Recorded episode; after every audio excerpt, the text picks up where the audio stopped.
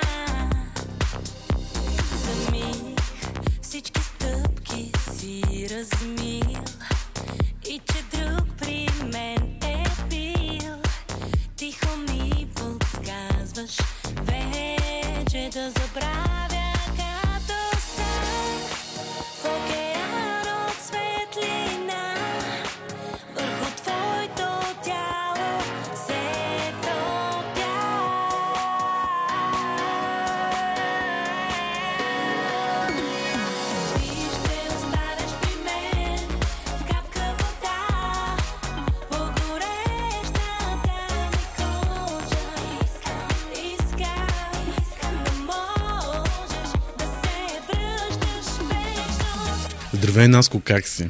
Благодаря, добре. Идваш от снимки или... А, идвам от студиото. Убих се от бързане, да не закъснея за нашия подкаст, но съм тук. За което много ти благодаря. Да започнем обаче от началото. Кога се роди любовта ти към театъра? Казвам а, а, театърът, защото преди киното, при теб идва театъра всъщност. Ами, ако трябва да сме много точни с фактите, а, още от детството, нали, този а, мой любим а, така, израз, всичко тръгва от детството.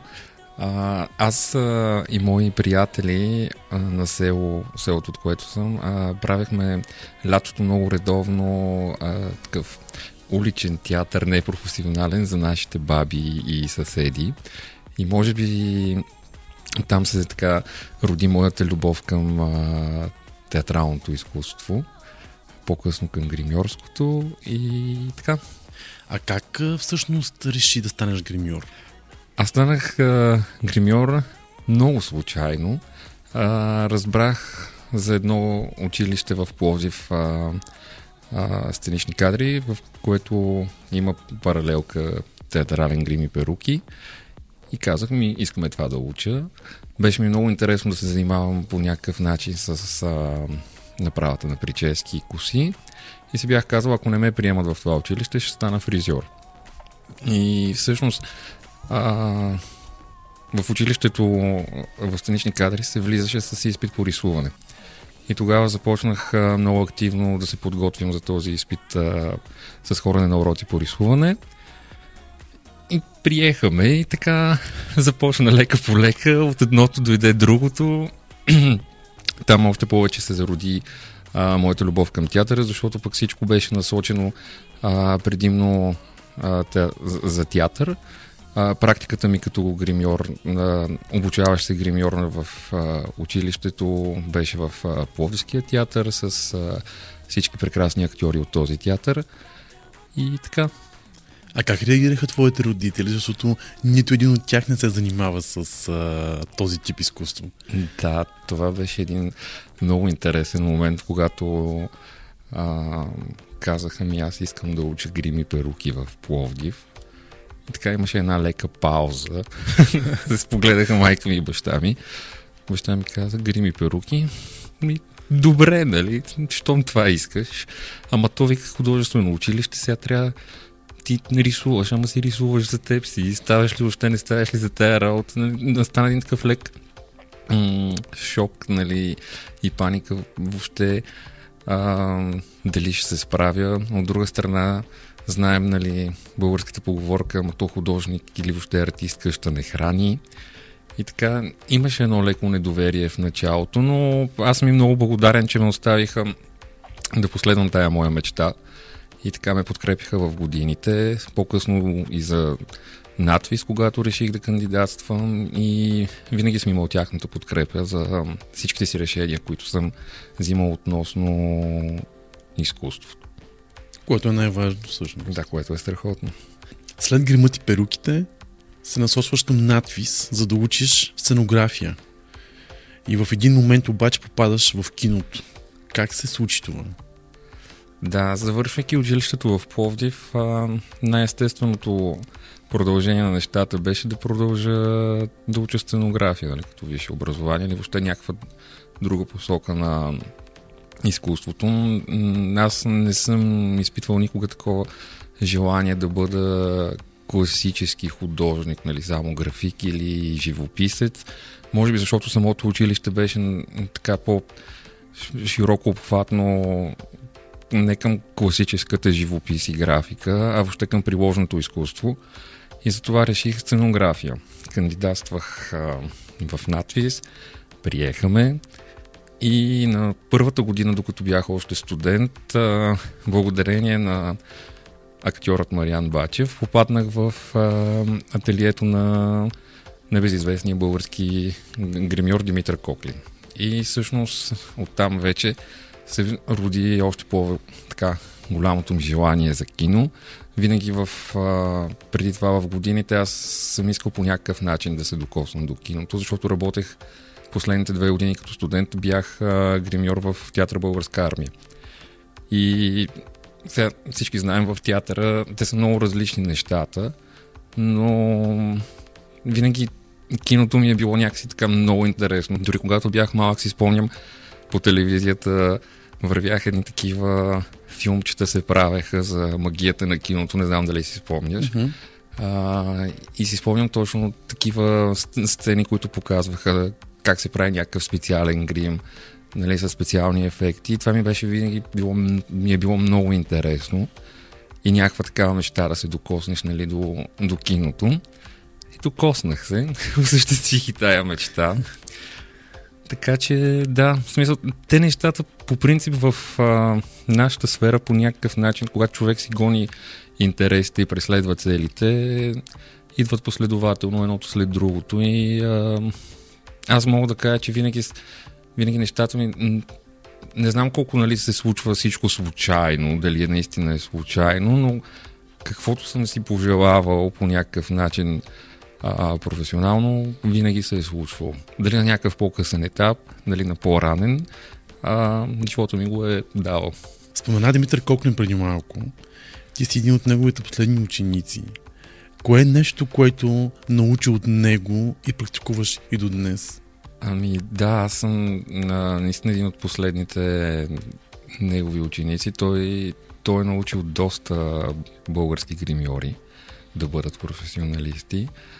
А, след- имаме, аз имам една така смешка с него, наша, спомен, който ми е останал, нали, който каже, че без чук в грима не може. Нали, цялата история, когато се правих, правихме едни а, гипсови кълъпи за отливки за специални ефекти, че там винаги боравим с едни малко по-различни инструменти от четки за грим. И от тогава винаги сме се смеяли, че без а, чук в грима не може. А иначе, нали, като оставим шегата на страна, може би най-ценният урок, който съм научил от него и от предишната ми учителка също, защото те двамата много държаха на, на добре свършената работа и на перфектното изпълнение на нещата. А, Митко винаги е казвал, че независимо в какви условия трябва да си, нали, си поставен да работиш и след като си се съгласил и подчертавам съгласил нали, а, хонорар, ако ще каквато и да е продукцията, ти просто трябва да си свършиш работата както трябва. И може би това е най-ценният урок. И аз винаги гледам да си върша работата най-добре. Независимо дали ми плащат малко или много. Коя част от твоята работа обаче става скрита от зрителя? А, виж едно, коя част остава скрита, тя нашата, моята работа е видима по принцип на, на, дали ще е на екран или на сцена, но а, скритата част остава, може би, подготовката за това нещо. Е, Когато имаш някакъв специален а, образ и се, се подготвя предварително, се изработват а, а, по-специални, дали ще са простетици, дали да е перука, е, брада, бакенбарди, нали, това е един такъв предварителен процес, който хората не го, не го виждат. Нали, виждат само крайния резултат. Ако, например, трябва актьора Хикс да бъде с а, някаква специална перука, за която е необходимо близо месец изработка преди това, нали, това е един процес, който никой не го вижда, вижда само крайния резултат. А каква всъщност разликата между театралният и киногримът? О, разликата е огромна. Театъра е много... с много по- по-различни изразни средства си служиш в, в театъра. А, театъра всичко, всичко се работи много по, на по-едро, на, с много по-ярки цветове дори работиш, защото публиката и актьорите на сцената имаш една много голяма дистанция и, и тогава се мисли нали, да, да може този грим и, и характера, който изграждаш на персонажа, да се вижда, да, да стигне до максимално много зрители назад в залата. Не само от първия ред да се вижда. И за това е доста по... Не мога да го нарека грубо, защото тя работа пак е прецизна, но просто изразните средства са по-различни. Докато в киното пък се набляга ужасно много на детайла. Нали? Там всичко трябва да е много финно, трябва да е много, много прецизно свършена работата. Грима в а, много голям процент от случаите трябва да е почти незабележим. Нали, да, да не дразни окото на зрителя. Ако ти обръщаш внимание на грима и прическите, нали, по този начин ти се набиват на очи, значи нещо не е както трябва. А колко време отнема един грим? О, това е много, много, много е различно. Не можеш да кажеш. Един грим може да отнема и 5 минути, може да отнема и 5 часа. Зависи какво се прави. Ако имаш когато се правят грим специални ефекти, може да отнеме до 4, 5, 6 часа. Просто е много относително. Ако трябва да направиш просто едно красиво лице, може да ти отнеме и 20 минути, може и 30. М, Много е различно. Кой е бил най-дългият ти грим и най-сложен? О, ми, като се замисля, м- може би като, като, като време най-дълъг е бил около 2 часа. А, това беше за мисля, че за някаква немска продукция трябваше да се прави гола глава на актьора, допълнително да се лепи брада, да се изработва отгоре косъм по косъм, целепътнени малки кичурчета, след това се фризира и се оформя. Допълнително имаше някаква перука, белези и рани се лепяха, ни правихме някакви викинги или не, даже не си спомням точно, беше преди няколко години, но това цялото нещо продължи около 2 часа. Когато гледаш филм или сериал, виждаш ли грешките на колегите си? Ами аз не мога да гледам в- повечето случаи като нормалните хора филм. Нали, Това е известно за всички мои приятели. Те почти не гледат с мене филми. Разбираемо, защото аз а, а, вече съм толкова изкривен от а, работата, че дори да не искам, обръщам внимание на първо естествено на грима и прическите, след това и на костюмите и просто въобще то окото ти вече толкова е свикнало и някакси естествено само търси всички грешки, недостатъци по някакъв начин и осъзнавам всъщност това колко много ме усъкътява мене като зрител за един филм. Да си поговорим все пак и за хората, с които си работил. Едната от тях е Джералдин Чаплин, дъщерята на, на Чарли Чаплин. Разкажи ми за работа си с нея. А, среща с Жеродин Чаплин беше преди три години, мисля, че беше в... А, снимахме един... М- една копродукция между България, Холандия и Белгия. А, снимахме в Хрватска на един много красив а, остров резерват и ние до последно нямахме а, заключена заключен нали, като кастинг артист за една конкретна роля. И започнаха да се спрягат някакви имена, такива, кои доста известни, кои не чак толкова известни. Би ли споменал някой от тях? Ами, а, Клаудия Кардинале трябваше да бъде всъщност единият а, предишния вариант за, за тази роля, но там нещо се случи и не, не беше тя.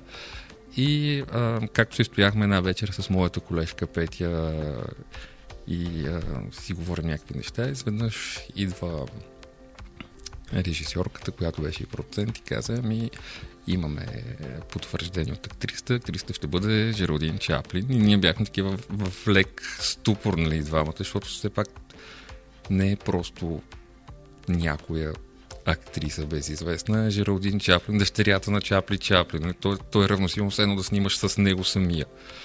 И така лекичко се попритеснихме, но всъщност интересното от историята не свърши с това, а как тя каза, но тя ще изиграе две роли в филма.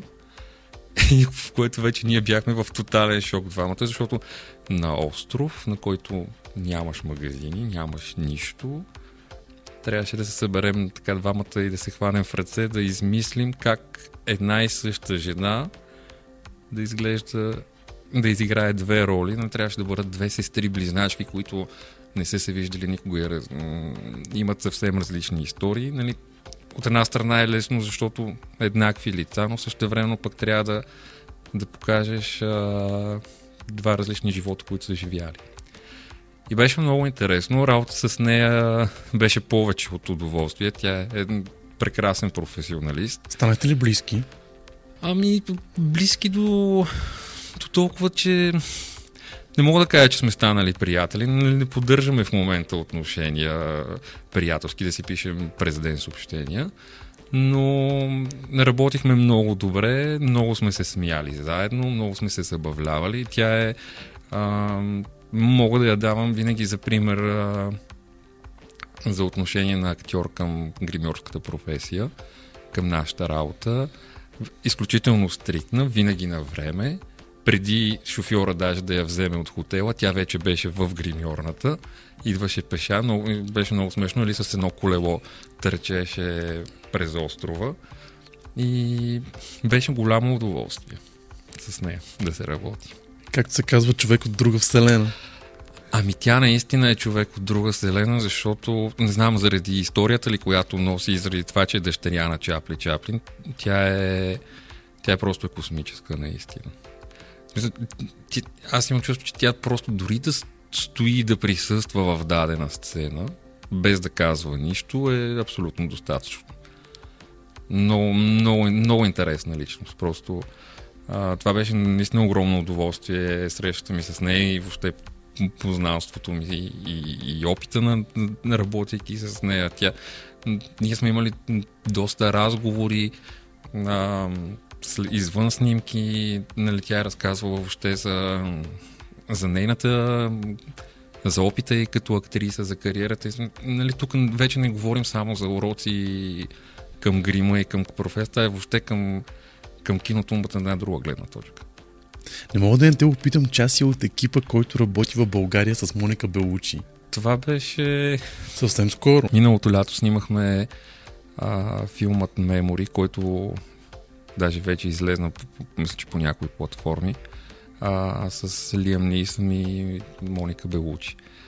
А, невероятен екшен, доста дълъг при така снимачен период. Бих казал тежък и натоварен, с много сцени, с а, много добър режисьор Мартин Кембъл който е режисьорът на Маската на Зоро и на още много други известни филми, които със сигурност са гледани от а, нашите слушатели.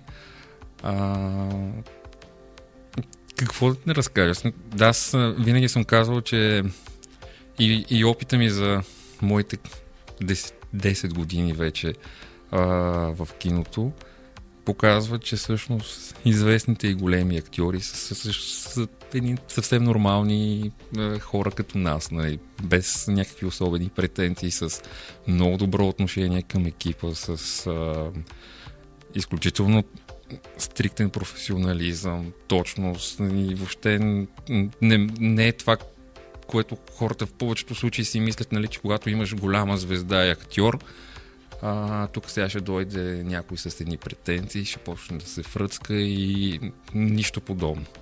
Даже наскоро си говорихме с а, моя колежка, си спомняхме за един от а, първите ми филми, в които сме снимали с а, актьора Джеймс Кан, който почина наскоро. Да, това исках да те питам всъщност. Знам, че си с него си работил. Да, с. А, това, наистина това беше в самото начало, когато започнах да снимам по чужди продукции и очаквах, тук сега ще дойде, ох, ма той е ужасно известен, сега ще, ще стане тук едно напрежение, ще влезе в а, гримьорната, нали, идва еди кой си. Продуцентите бяха вече всички изострили така на ногти, защото трябва да има някакво специално отношение. А той влезе един възрастен човек с изключително мило отношение, с адски лъчезарен, с а, уважение към всеки един а, от колегите и без никакви претенции. Което беше абсолютно улесни процеса на работа на всички. А, веднага падна това цялото напрежение, всеки си върши работата както трябва и накрая нещата се случваха. И за още един а, любим актьор ще те питам. Били Зейн. Имаш доста интересна история и с него. С Били Зейн, да, това беше преди няколко години. Имахме много смешна история. Снимахме някакъв екшън тук в, в България беше. А, бяхме даже, мисля, че на, на морето на Синеморец. Аз тук искам да отворя една скоба. Обикновено в гримьорната а, винаги върви едно такова парти настроение, слуша се музика, на моменти всички стават, танцуват, избухва се, нали? И винаги сме така много приятно настроени всички, докато в един ден всички си гримираме си, слуша се музика, така леко се поклаща, се потанцува. Аз чувам а, Билизен, който е с гръб към мен на съседния стол при моята колежка и в един момент се чува само едно туп. Обръщам се, няма го. И така започвам да се оглеждам и виждам на земята, който е паднал с стола назад, дигнал краката нагоре и се смее, при което аз опитвам се да се събера, за да не се разсмея. Моята колежка започва само да ми казва на български не се смей, не се смей и там още повече аз започвам да се смея. Той разбира се излезна много така с чувство за хумор от ситуация и каза ето сега видяхте една падаща звезда. И помогнахме му да се изправи, продължихме работа, но след това се смяхме още до края на снимачния ден. Нали? То започнаха да вървят някакви смешки на него в гръб веднага, но той много така а, с чувство за хумор влезе в тона на цялата шега. И така, случват се, да. Понякога има много интересни такива ситуации на терен. Когато работиш с някоя звезда, как успяваш да удържиш вълнението си? Аз повече се вълнувах в началото, когато започвах да работя. Тогава, може би защото не бях опитен, толкова нямах а, самочувствието на, нали, на много добър гримьор или въобще на добър. И, и наистина в началото много се вълнувах, когато се срещах с а, личностите от екрана, които съм свикнал, нали, като малък си гледал по телевизията. А, така, имаше едно вълнение, което беше много така то хем е много приятно, хем също време може да изиграе много лош номер. А, сега мисля, че във времето вече вълнувам се по някакъв начин. Не мога да кажа, че не се вълнувам, но съм, съм се научил да го владея това вълнение. А, държа се съвсем нормално. Ние сме на работа там в крайна сметка. Запознавам се с актьора. Добър ден, добър ден. Сядайки на стола, ако той желая да си говорим, ще си говорим. Ако не желая да си говорим, не си говорим. Аз просто си свършвам работата. Нали? Не, не е задължително да, да имаме някакъв а, постоянен диалог, да си говорим, да вървят а, селфита нон-стоп в Инстаграм. Нали? Нашата работа е малко и свързана с а, психологията на човек. Трябва да, да умееш да усещаш много добре човека от среща в какво настроение и докъде можеш да си позволиш да, да прекрачиш някои граници или не. С кои звезди се работи по-лесно? Българските или световните? А, това не, не можеш да, да го категоризираш, че с нашите звезди се работи по-трудно или по-лесно. Това е въпрос на, на персонал на, на човек. С, а, аз съм имал проблеми с... А, проблеми силно казано, но трудно съм работил и с някои български звезди, също толкова трудно съм работил и с някои а, чужди актьори. Нали? Тук не става въпрос за въобще дали си чужденец или българин.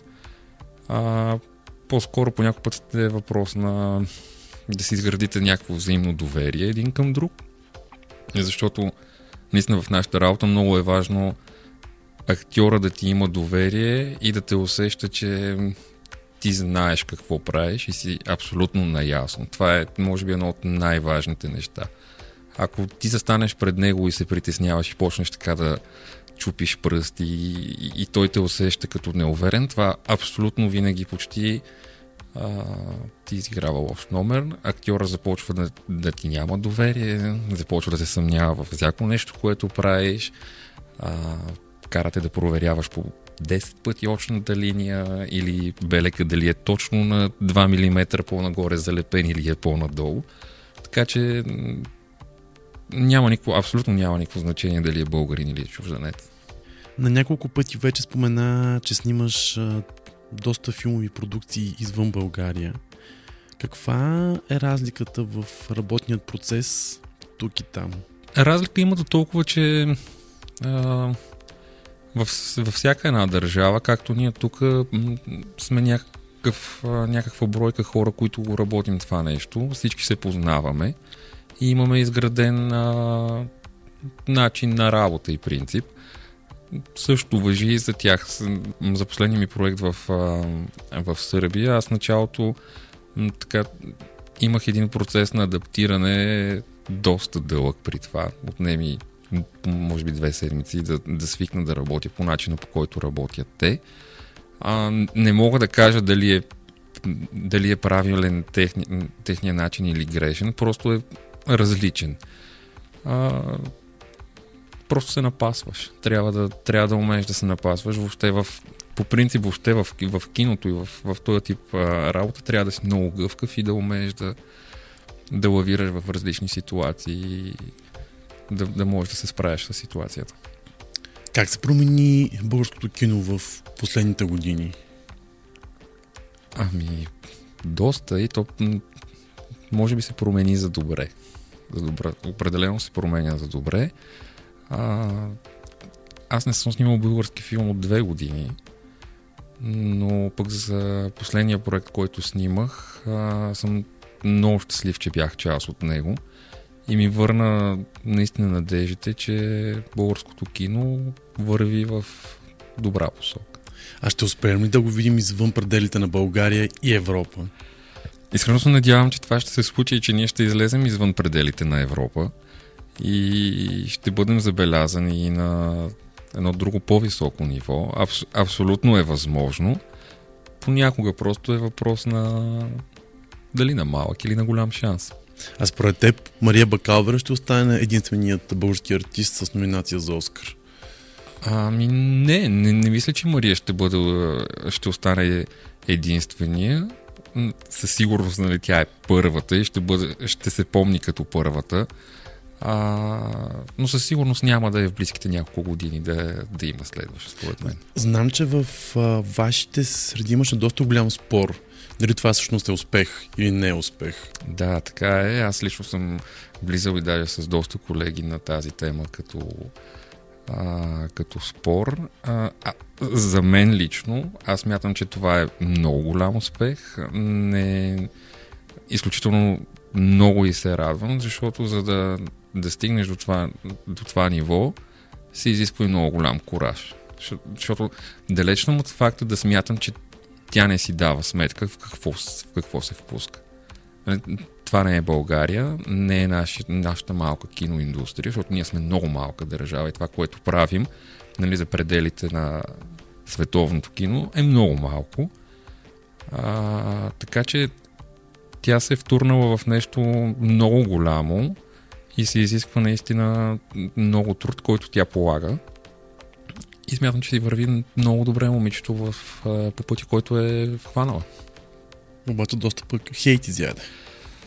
Ами, то, може би не само в България, но казвам в България, то това е задължително да върви хейта, когато нещо хубаво се случва с някой човек.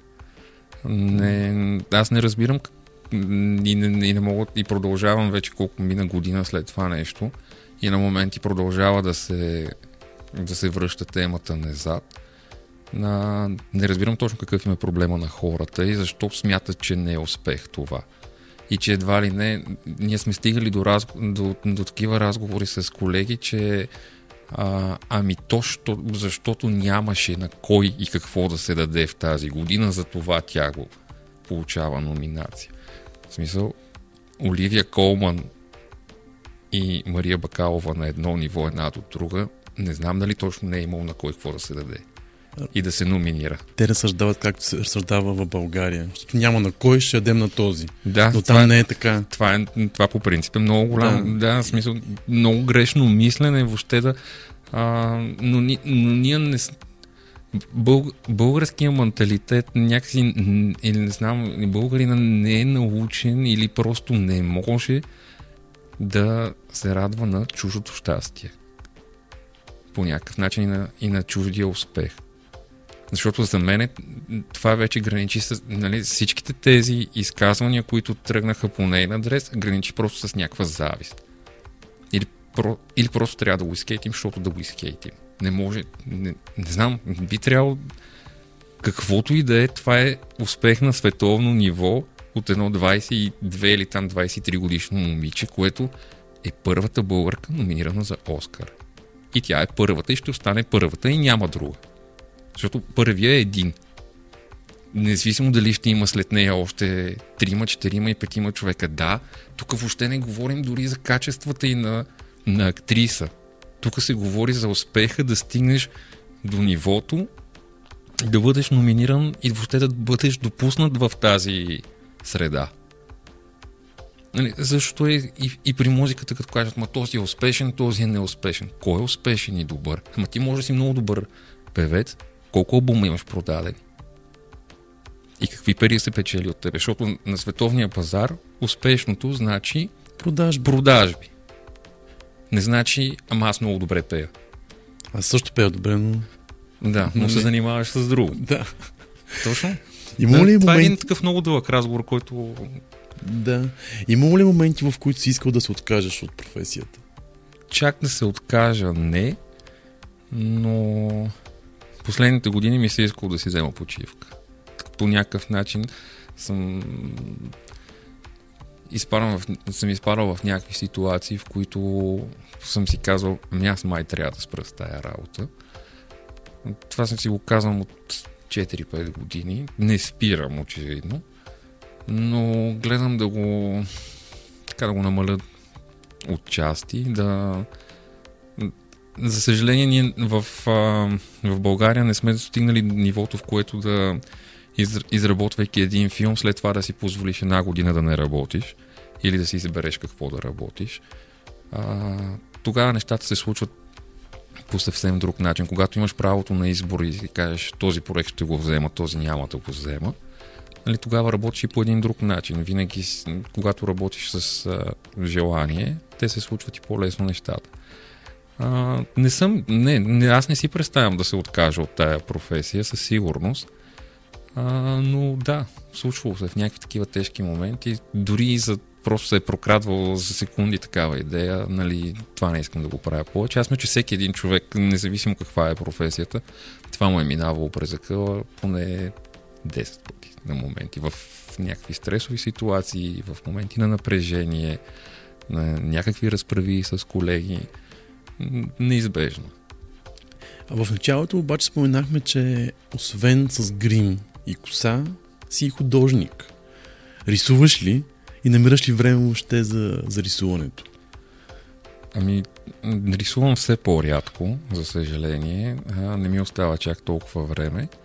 А, рисувам предимно, когато съм в някакви командировки, някакси забелязвам тук последните няколко години, че тогава а, с- се събирам по някакъв начин и, и може би се провокирам сам да почна да рисувам. И гледам във всеки един момент, когато наистина имам свободно време, да, да седна и да направя нещо, да нарисувам. Може да е нещо набързо, да си на, е така като драсканичка или дали ще е платно или някакъв малък акварел, но опитвам се да не се изоставям, защото това също е... Аз когато завърших академията преди 10 години, а, може би 3 години не, не пипнах никакви материали за рисуване. Бях с едно такова леко отвращение, не ми се занимаваше с нищо. И после, когато реших да се върна наобратно към, към рисуването, се оказа, че всъщност е трудно. Когато направиш една такава голяма пауза, рисуването, колкото и да е дарба, то толкова се учи и също много бързо се забравя. И затова след това имаш после, като направиш една голяма пауза, имаш един такъв период на, на връщане и на, на ръката да си спомни как се случват нещата. Трябва малко да така да позагрееш, за да почнеш да се отпушиш и да почнеш да рисуваш а, наново. Говоря за човек, който е правил такива големи паузи. Преди две години, всъщност в пандемията, а, тогава порисувах доста активно. Нормално, нали? Всички си останахме в къщи и всъщност а, рисуването беше нещо, от което ме спаси да не поудея по някакъв начин, стоейки по цял ден сам затворен. И тогава всъщност направих един доста голям брой картини, които така м- ме върнаха към рисуването по-активно. И тогава всъщност ти попадаш в селекцията на международната изложба People and Painting сред на 400 участници.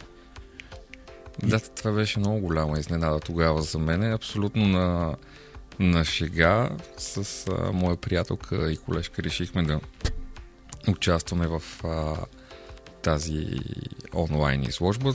Тогава всъщност, нали, да, ако да върна назад, се, всъщност се появиха по време на пандемията ужасно много такива онлайн платформи, които подкрепяха и представяха по някакъв начин а, артисти. И абсолютно на шега си пратих две снимки на две мои картини, като аз въобще не очаквах, че точно тази ще се селектират, но защото си харесвах повече другата. Но след около две седмици някъде беше, една сутрин тя ми се обажда, тази моя приятелка, и казвам, ти видя ли, че сте селектирали? И аз бях такъв, не, въобще ни, аз, понеже имам малко такова ниско самочувствие за себе си като художник, нали, не, не се определям като художник, художник, нали, има доста изявени имена и нали, утвърдени художници и далеч не смятам, че съм на тяхното ниво. Но пък беше една така много приятна изненада в точния момент, защото все пак в, в това време всичките имахме едни такива състояния на депресия. И по-черни мисли. Да, и черни мисли. А пък моите картини точно тогава бяха доста цветни и шарени. И не знам, може би затова си я забелязали, нямам представа. Сигурно. Наистина стана ми приятно, че а, хора, които не те познават от някъде, от другия край на света, са видяли просто твоите качества. Да, смисъл, не, не им трябва да знаят кой си, колко, колко изложби си правил преди това, правил ли си, не си ли правил, ама дали си а, член на дружеството на художниците и на не знам си какво си. Те просто виждат твоята работа, какво можеш да правиш и казват да, харесва ни, да, не ни харесва и се случи. Не споменахме обаче, че ти преподаваш и в надвис. Кое е по-сложното? Да си преподавател или изпълнител? Ами, те са две много различни неща. Да, да си преподавател и да си изпълнител. а, да си преподавател, в принцип е доста отговорно нещо. Аз а, все пак водя един много кратък модул в, а, в надвис. Преподавам грим на актьорите и стенографите. И, и там минава всъщност, ние се запознаваме въобще, абсолютно много бегло минаваме през въобще гримьорската професия като, като такава. И въпреки това, да, аз подхождам с много голямо, с, с голяма сериозност и отношение, защото трябва, ти заставайки въобще в ролята на преподавател, не можеш си позволиш да, да не си професионалист. Аз много, много съм се дразнил в годините, когато бях аз студент, че се е случвало да ми преподават хора, които наистина добри преподаватели, знаещи много неща, обаче не практикуват професията от 20 години. Което всъщност е много голям проблем. И виждам за себе си като обратна връзка с студентите, че те много се кефят, когато всъщност преподавателя им в момента е действащ в професията. И ти им показваш нещата такива, каквито са сега. А не, А не преди които са по 10 учебниците. години. А не които са по учебниците. Да не говорим, че нали, за, за грима няма учебници. И, и всъщност това ми дава много такова... А, това ме вдъхновява по някакъв начин, тяхната обратна връзка и виждам, че има смисъл да го правиш. И, и затова подхождам с много голяма сериозност към тях. А лесно ли се прескача линията на вкуса? Ами да, границата е много тънка. Виждали сме много неща. А, ние сме говорили и с теб преди на, на тази тема. А, особено ако говорим за, за бюти грима, може да, много лесно да се. Но ако говорим за бюти грима, може много лесно да се прескочи границата и да стане кич. А кои са основните грешки, които се правят? Основните грешки са, че то, то всичко може да е грешка, ако, ако даденото нещо не е просто за теб, нали, да използваш продукти или въобще техника, която въобще не отговаря на твоето лице. Да, да прекаляваш с използването на количество продукт, което се случва много често. Въобще, но големия проблем е, аз, това ми се е случвало и с клиенти, които са нали, когато не- сме на снимки извън а, снимачната площадка, когато ти дойдат с една снимка от Инстаграм и кажат искам да изглеждам така. Няма как да изглеждаш по този начин. Първо това е снимка на съвсем друг човек. Да речем 10 години по-млад от тебе или по-стар. Съвсем друга форма на лицето. Четири ретуша минали отгоре. Нали, осветлението е съвсем друго. И всъщност ти започваш един процес на обяснение как това не е окей за твоето лице, как по-добре да се направи или какво си, но понякога те чуват, понякога не. Добрия вкус се учи, който иска, го научава. Някои хора си го носят добрия вкус или са се научили от малки. Затова, но пък по този начин сме различни. Има всякакви хора. Така е. В свят пълен с кич, мислиш ли, че черното е цвят? Ами, цвят е, да. Защото то черното само по себе си в природата не съществува съвсем като цвят. То може да е черно с син оттенък, може да е черно с червен оттенък, може да е с лилав. Така че черното е цвят. Скоро това също нещо оказа при мен и ми на кае. Така ли? Да. Човек би казал, че се познаваме с нея. Познавате се, познавате се. А, за какво си мечтаеш? Сега може би трябва да отговоря, че си мечтая да спечеля Оскар за грим или нещо такова. Въобще не си мечтая за това. А, моите мечти обикновено са много прости, не са така, не са и чак толкова материални. Да, даже сега като ме попита малко, се стреснах, че не съм си го даже задавал този въпрос наскоро, за какво точно си мечтая. А за какво си тъжен? За какво съм тъжен? А, аз мога да съм тъжен от всичко. Едно коте на улицата да видя самотно, това също много ме натъжава. Натъжават ме някакви световни проблеми и въпроси. едно малко дете ревящо да видя, пак може да ме натъжи, без да знам въобще каква е причината. Така че мога да, много лесно мога да се натъжа. Кой всъщност е Атанас Темнилов? И Атанас Темнилов е едно момче е тръгнало от село Малко Наре и стигнало до голямото кино. Това е, може би, американската мечта. Може, не знам, ще видим. Много ти благодаря, за мен беше удоволствие. Но и аз благодаря. 24 часа от живота.